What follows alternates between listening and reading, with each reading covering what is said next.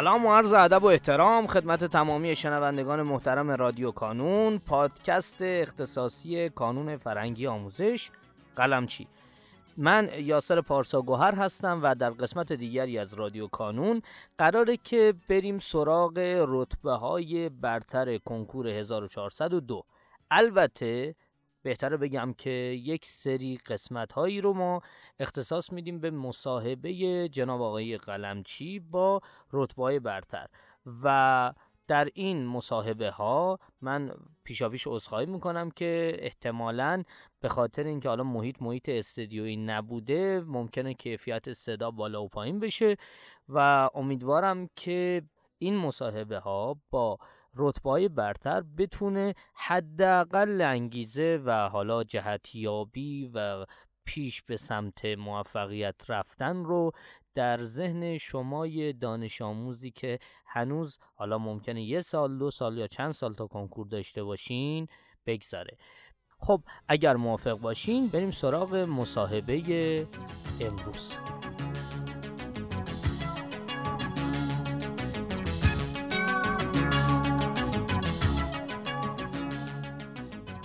با نام یاد خدا سلام. محمد خانه هستم.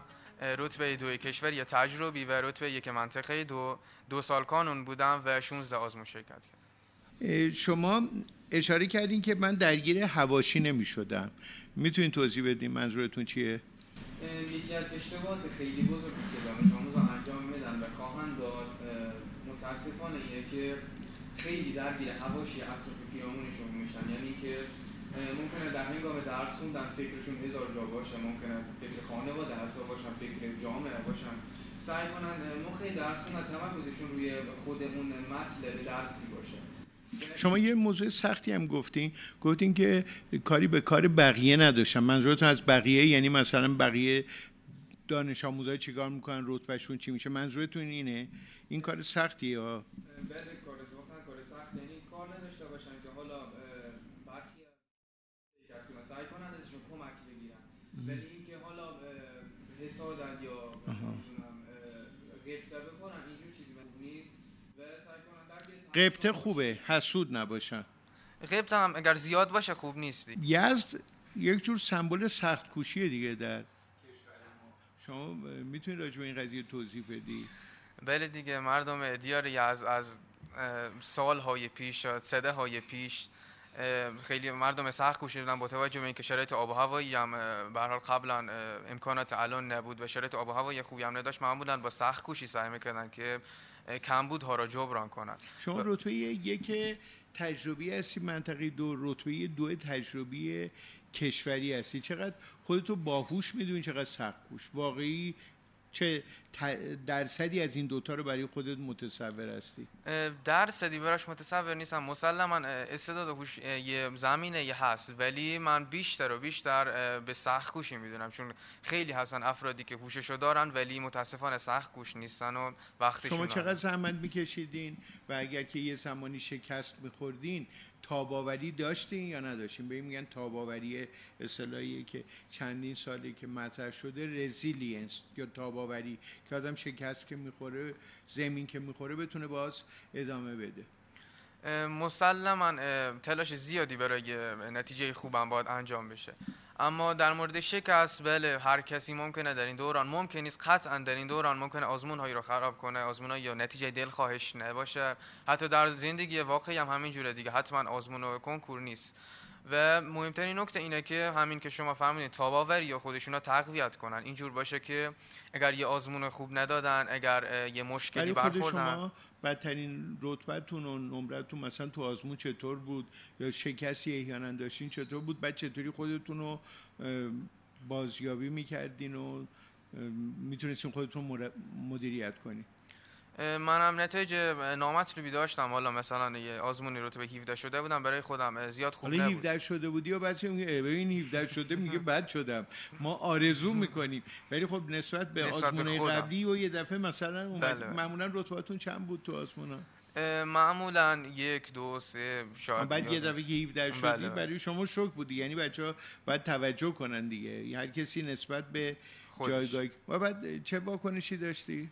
شاید در حد نیم ساعت یک ساعت بعد از نتایج آزمون من روحیه مثلا روحیه خودم از دست می‌دادم. ولی سری خودم بازی هایی می‌کردم با انگیزه بیشتر برای جبرانش با ساعت مطالعه بیشتر با تلاش بیشتر می‌رفتم به سمت جبرانش. از چه سالی محمد قانع شد؟ محمد قانع. می‌دونی منظورم چیه؟ دومیش چیه دومیش یعنی محمد قانع خود اتکا. یه محمد قانعی که پدر مادرش بهش نگن چی کار بکن چی کار نکن. و دیگه خودش رو مدیریت می‌کرد. از کلاس چندم به این خود اتکایی و خود باوری و این هویت مستقل رسیدی؟ بیشترین سهمش فکر کلاس ششم بود که سعی کردم برای آزمون تیزوشان مطالعه بیشتری کنم. از اونجا بود که دیگه روی پای خودم سعی کردم واسم و خودم تلاش کنم. چقدر پدر مادرت بهت اتکا می‌کردن اعتماد می‌کردن؟ از نظر درسی کاملا به اعتماد داشتن چون می‌دونستن بخون نخون داشتن نداشتن. نمی‌دونم بازی نکن نمی‌دونم با مو گوشی ور نرو نمی‌دونم اینقدر تلویزیون نگاه نگاه نکن اینجور چیزا. چقدر از کی پدر مادر دیگه گفتن این محمد قانه دیگه. به اون بلوغ فکری رسیده. مسلما خانواده به خاطر نگرانیشون این صحبت ها را دارن ولی در مورد من نه زیاد نبود. چون نتایجمو می‌دیدن و اگر نتایج خوبی رو می‌دونستن که حالا به خاطر کم کاری نیست حالا یا استرس بوده یا مسائل دیگه. سعی می‌کنن بیشتر امید و انگیزه بدن پدر مادرت مهربون بودن یا جدی بودن؟ بیشتر مهربون بودن. بیشتر. هر دوتاشون مهربون بله بودن. بله. جالب واقعا معمولا یکی مهربونی یکی جدیه و شما پدر مادر هر دو مهربون. خودم جدی جدی خودت که کافی جدی بود. جدیت شما رو می‌دیدن دیگه می‌گفتن که ما به خورده کمک بکنیم بهش. خب شما امسال این آن راجب سخکوشی رو یادمون رفت. مکس کنیم. دو قسمتی شد سوال من. چند ساعت شما مطالعه می‌کردی؟ اگر بخوام تقسیم بندی زمانی انجام بدم ابتدای دهم که هنوز وارد فاز کنکوری نشده بودم شاید 8 ساعت حد اکثر می‌رسید. ولی بعد از عید پای دهم تا ده ساعت 12 ساعت هم می‌رسی با توجه به که مدرسه آنلاین بود. موقعی که مدرسه می‌رفتی چی؟ حضوری می‌رفتی؟ اون چقدر فرصت داشتی بخونی؟ اینم ادامش بگم که 11 هم بیشتر شد. شاید تابستان 11 هم حتی تا 14 ساعت هم حد اکثر می‌رسید. و 12 که مدارس حضوری شد. اون که می‌گفتی اول مال دهم بود؟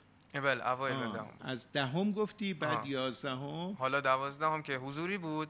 مسلما کمتر شد. شاید همون 7 ساعت 8 ساعت 9 ساعت این متغیر بود اینجور چیزی بود. خب برعکس این و جالبه.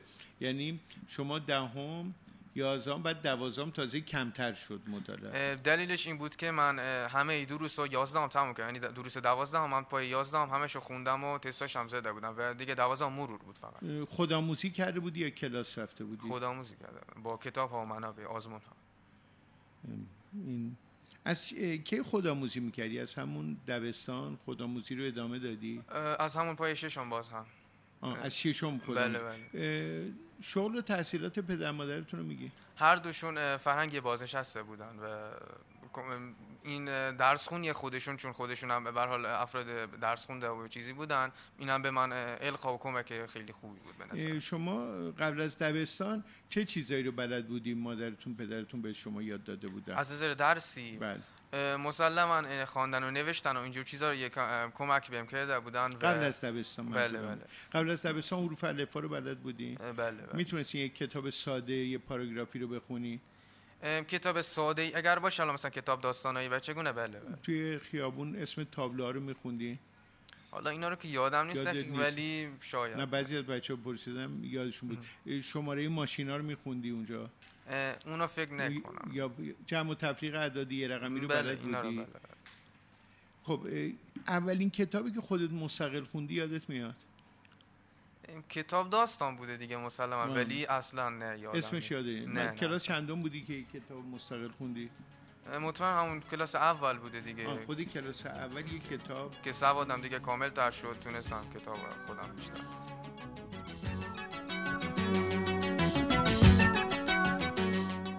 در پایان امیدوارم مسیری که آغاز کرده ایم بتونه نقشی هرچند کوچک در موفقیت دانش آموزان عزیزمون داشته باشه و همچنین تشکر می‌کنم از تمامی کسانی که ما رو در تولید هرچه بهتر این پادکست یاری می‌کنن تا شماره بعدی رادیو کانون خدا نگهدارتون.